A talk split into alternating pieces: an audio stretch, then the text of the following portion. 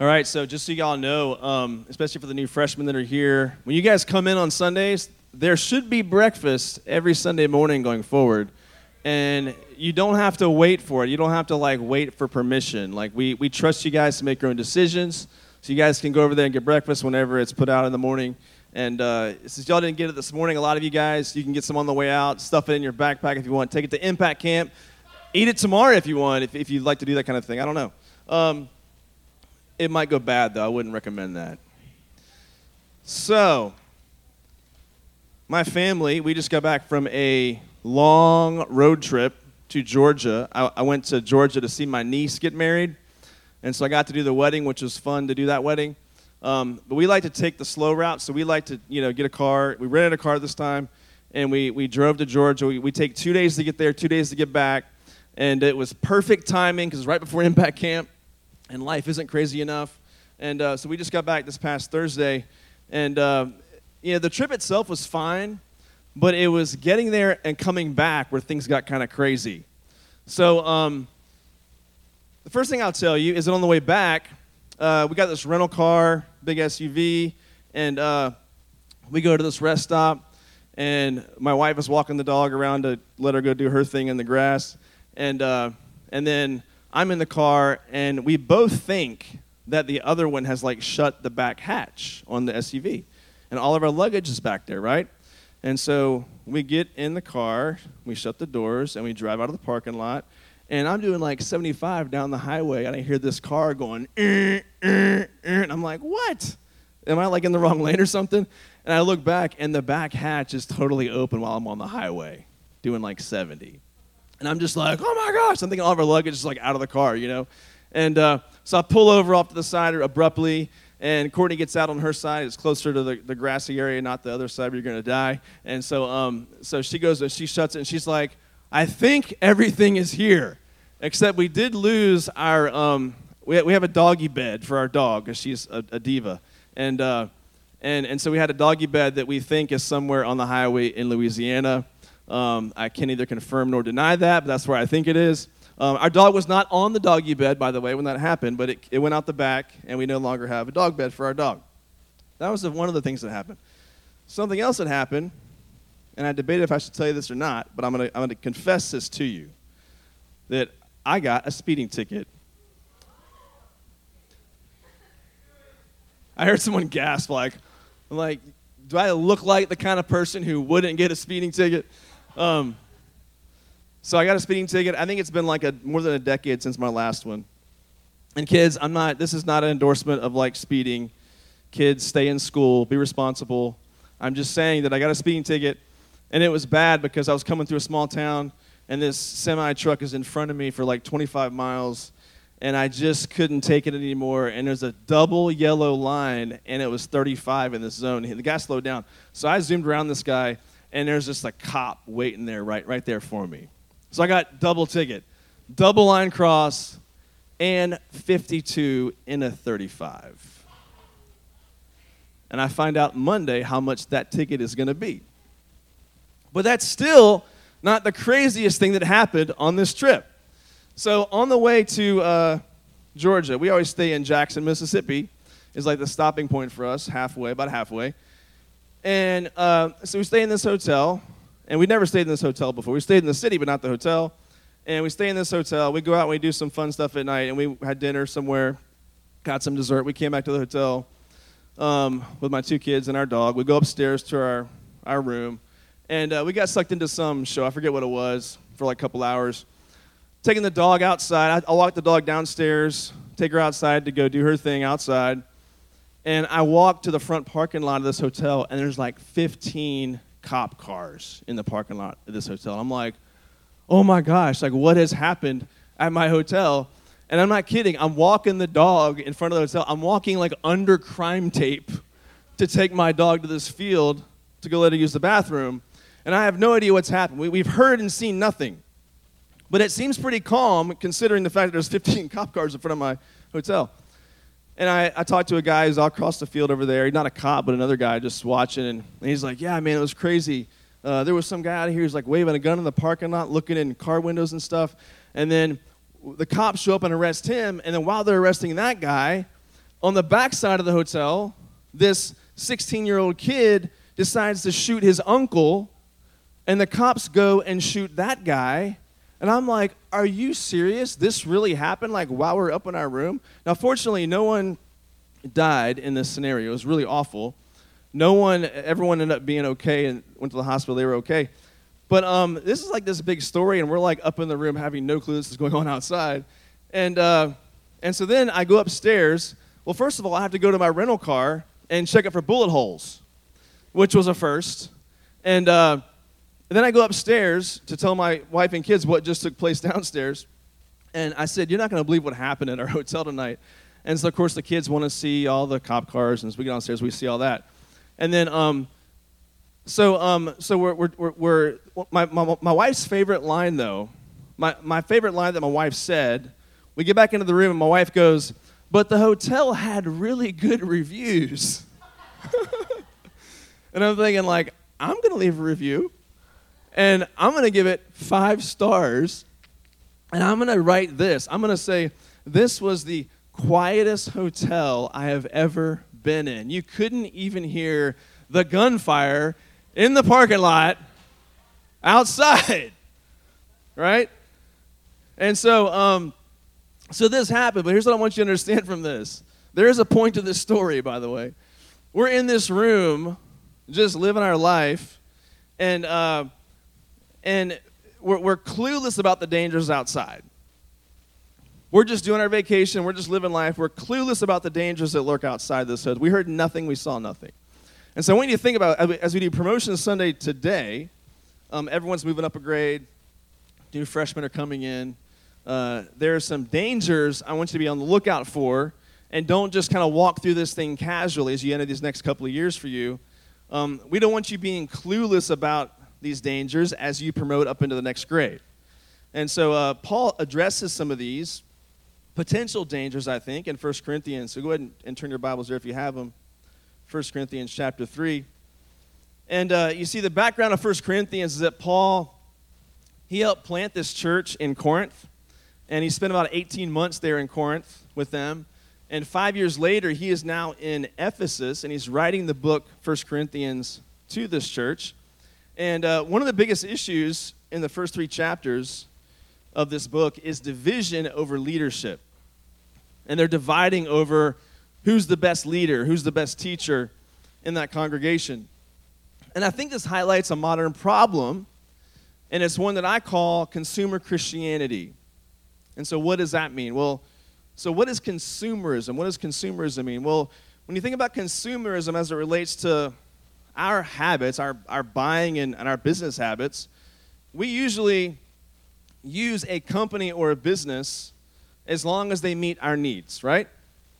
And once they stop doing that, we're going to go on and we're going to go on to somebody else and, and find someone who will meet our needs in the way that we want. We take our business elsewhere. So, one funny thing about this hotel situation the next morning, when everything was kind of calmed down, we're packing up our stuff, we're about to head out. We're packing up our, our, our SUV, about to head out. And I'm about to pull out of the hotel and this news reporter comes over and he's like, "Hey, I'd like to ask you some questions about what happened here last night." And I'm like, "Sure, why not?" You know. And so the guy does this like interview with me, with my window down. My kids are like, "We're gonna be on TV," and I kept looking back to see if we were, and of course we didn't make the cut. So I don't know what happened there, but I didn't say enough good stuff, I guess. But, um, but so one of the questions he asked me was this. He says, "Do you think you'll ever stay in this hotel again?" And I'm like, I don't think so. Because here's the reality when you use a place of business and you kind of feel let down, right? Then chances are you're not going to go back there ever again, right? That's just not going to happen. We live in this consumer economy where we make decisions based on who's going to meet my needs the way I want them to be met, and if they don't, I'm going somewhere else. And this is just how we live. But the problem is, is this mindset starts to creep into the church and how we view the church. And we start seeing the church as just like a business, kind of like a restaurant or somewhere else where if the church does for me, I'm going to go and be a part. If not, I'm out. And there's not this real commitment. We don't see the church in the way I think that God wants us to. Um, and the Bible, I think, makes clear that we should start to see the church as not just a place that you attend, but a people to whom you belong. This is how we should view the church. So, one issue that Paul addresses here in 1 Corinthians is this issue of immaturity. And so, look with me in 1 Corinthians chapter 3, verses 1 through 2, where it says, But I, brothers, could not address you as spiritual people, but as people of the flesh, as infants in Christ. I fed you with milk, not solid food, for you were not ready for it. So, Paul says there are two kinds of people there are saved and there are unsaved. But in the saved category, there's also two kinds of people, and there's mature people and immature people in the church. And so Paul says that he wants to treat them as mature, but he can't because they're, they're living as immature people. He's calling them believers. He's saying they're brothers and sisters in Christ, but he's saying they're, they're acting immature in their faith. And he wants to address them as if they're mature, but he can't because they're, they're still immature. He wants to give them solid food, but he can't because they're still spitting up the milk. And so Paul is addressing them pretty harshly in these first few verses. When I think of uh, somebody wanting to be addressed as mature that's not yet mature, um, I think sometimes of my own kids. Listen, my son Landon moved into eighth grade. I have one more year to tell stories about him, and I'm going to take full advantage this next year. Um, but my kids want me to treat them as mature. So, example would be, you know, they're kind of at that age where we're like, do you need a babysitter? Or they call it a kid. We're not, we're not babies, right? Do you need a kid sitter? Maybe not. We don't really know. Um, but we still tend to do that typically. Uh, but I just tell them, I say, listen, if, if, if I have to come in and referee your squabbles still when I'm in the house with you, then I tend to think you might need another person to come in and watch you when my wife and I choose to go out somewhere. I'm just going to say that. So unless y'all can start handling your business, then, um, then I may still need to do that when they fight over trivial things like that. One example would be, you know, we, we, we got them these little, little DVD players for the car ride because it's a long ride, and they each had their own. They could watch their own thing. And they still found a way to fight over it. Like, you have your own thing, right? Um, in our car, it's just the one screen, and they have to choose like who's going to watch what. So, um, so I think for kids sometimes there's this demand of treat me maturely when we're still kind of immature, and I think Paul's addressing that kind of thing here. So here's the first danger I think Paul addresses here: thinking that we're more mature than we really are. And so, in the analogy that he gives, the, the milk would be like the basics of the Christian faith, and solid food would be more like advanced doctrine, those kinds of things.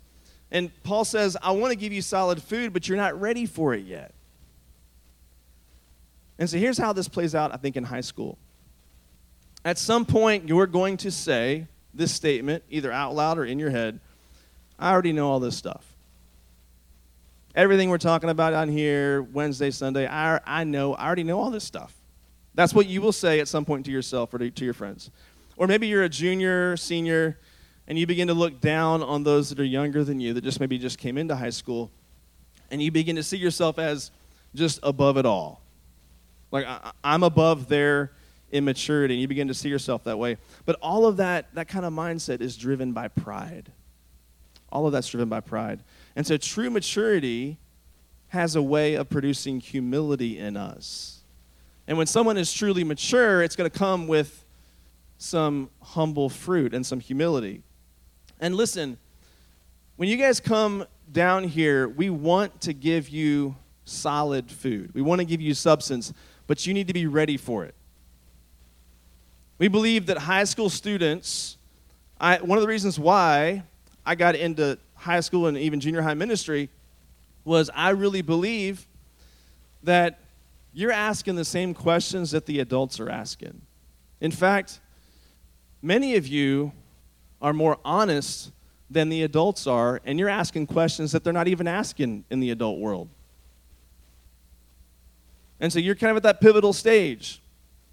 And we really think that you want depth, you want substance, and we want to give that to you. We want to give that to you. And so whenever we launch our groups on Wednesdays again in the fall, our community groups in the fall, we'll spend a couple of months in like September, October, like really diving into a book on Wednesdays and, and like showing you how to study God's word for yourself. And then once November and December get here, we're going to change kind of how we started doing equip groups a couple years ago. We're going to put the equipping stuff kind of in your regular community group with your whatever grade and gender you're with and, and put it in there so you guys can keep those relationships going. But for two months, we're going to be answering really hard questions like how do I understand God's will? What should I do when I don't desire God? How do I know I'm saved?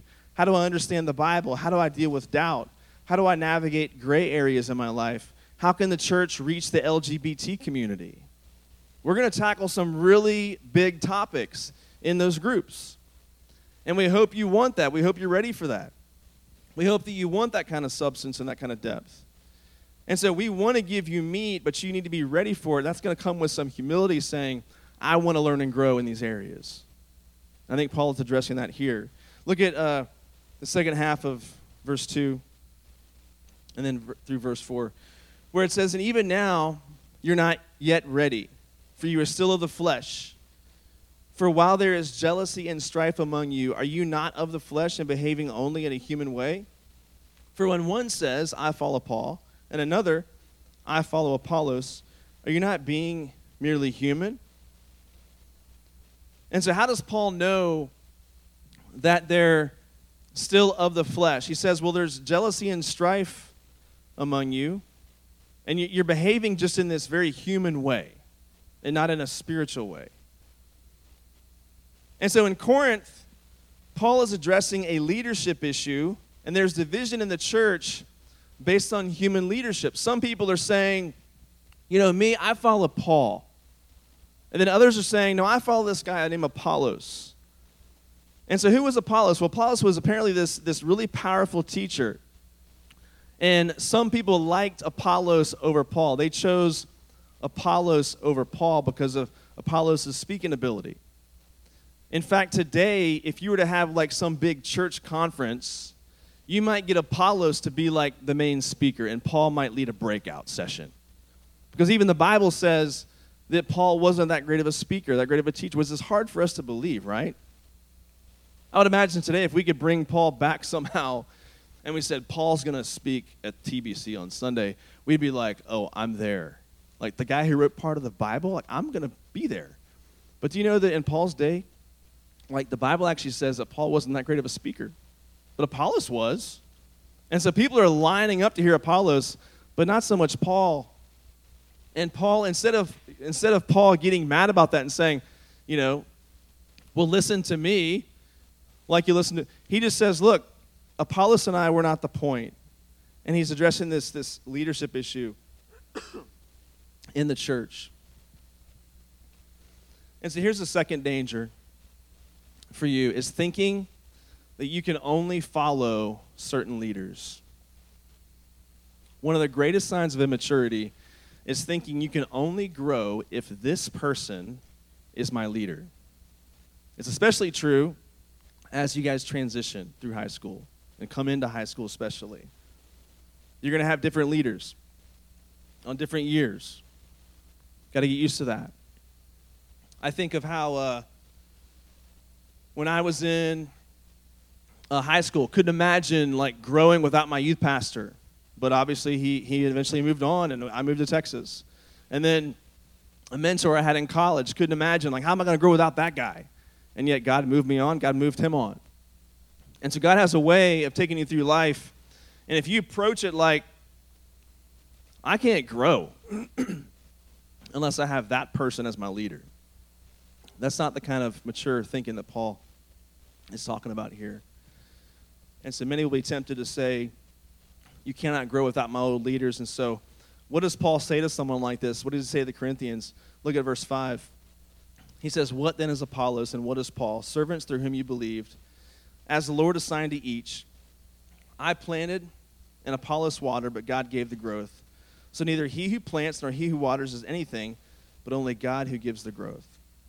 So the Corinthians are looking at their pastors and treating their pastors like they're rock stars. They're looking at their pastors and saying, oh, look at this guy. I'm going to follow this guy, put them on a pedestal. But the picture Paul uses here is they really should be viewed more like farmers, not rock stars. Everyone knows farming is not some flashy profession. My grandfather was one of those, and he was not a flashy guy by any means. And we know when a farmer is planting a crop, the farmer isn't the point, the crop is the point, right? And the farmer doesn't take credit for the growth of the crop. He can't do that. It's not his credit to take. And the same can be said for your leaders. We can't take credit for your growth. All we do is plant and water, and God causes the growth. And so now we're going to work hard to do that. We're going to work hard to teach you well and to lead you well. And it matters how we do the work. We don't do it carelessly, but we're just servants, and each one of us has a different gift. And as you guys move up, your leaders all have different gifts and personalities. And so I'm going to ask you this, this question. Please, or t- say this statement to you. Please be gracious with your leaders. I, am blown away sometimes at the people that come in here and serve in our high school and junior high ministry and the dedication that they show. And I think of just even like just Chris and Leah, like just had their first baby a while back. I mean, she's back there with a bottle feeding her baby right now, sitting here because she wants to be in here with you guys and shepherd and disciple you. I'll tell you, most people like that that's not on their radar anymore once they start having kids. No pressure, Lee. I'm not saying you just, I'm just saying, you know. Anyway. But I'm just blown away at some of the people that come down here and want to serve and, and disciple you and shepherd you. And so please be gracious with your leaders and know they're here. They're planting and they're watering, but it's God causing the growth in you. Um, and so growth cannot happen if you're not in relationships like that. Look with me in verse uh, 8 now. It says, He who plants and he who waters are one, and each will receive his wages according to his labor. For we are God's fellow workers. You are God's field, God's building. So Paul says that leaders are gifted differently, uh, but they're on the same team. So it's not about this competition thing that we talk about. And so here's the third danger is viewing ministry as competition. Begin to see that you've got different gifts, someone else has different gifts. Just like on your sports teams, everyone doesn't play the same role. You've all got different talents and abilities. The same is true in the body of Christ. And so ministry should not be some competitive thing to put somebody over top of somebody else. I like what this guy named Warren Wiersbe says. He says a mature Christian uses his gifts as tools to build with, while an immature believer uses his gifts as toys to play with or trophies to boast about. Many of the members of the Corinthian church enjoyed showing off their gifts, but they were not interested in serving one another and edifying the church. And so, our goal as a leadership team is always going to be that we're edifying the church, glorifying Jesus with our gifts, not glorifying ourselves, boasting in ourselves. And I hope this is your goal as well, especially as you go through high school. You're going to be asked to do some things and to step up into certain leadership roles. And we see it with impact already, right? And, uh, but the point of all that is to serve and edify the church and make sure God gets the glory. And then lastly, in verses 10 and 11, where it says, By the grace God has given me, I laid a foundation as an expert builder, and someone else is building on it, but each one should be careful how he builds, for no one can lay any foundation other than the one already laid, which is Jesus Christ. And so here's the fourth danger I want you to be aware of is seeing our foundation as someone other than Jesus. It should not be another person other than Jesus Christ himself. This ministry cannot be built on any one leader or teacher. I love what um, I've known uh, Tim Cartwright, our junior high pastor, for, I don't know, since I was like 19, 20 years old, most, more than half of my life. And, uh, and a great man of God. I respect him immensely, one of my closest friends. And, uh, and I love what that team, their team does in laying a foundation for you guys as you come through junior high ministry. And then now we get the privilege of building on that. And so we're, we're working on the same team. We're on the same team here, working toward the same goal. And so, real quick, I want to tell you what to look forward to the next uh, few weeks. We're going to start a new series next week that I've had kind of burning in me for a while. It's called From the Heart. And it's going to be a series of messages that are all disconnected from each other, um, standalone messages. And I'll do a few of them. We'll have other leaders do some as well. And what I've asked each person to do is to do a standalone message.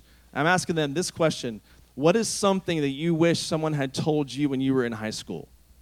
And I want you to preach a message on that.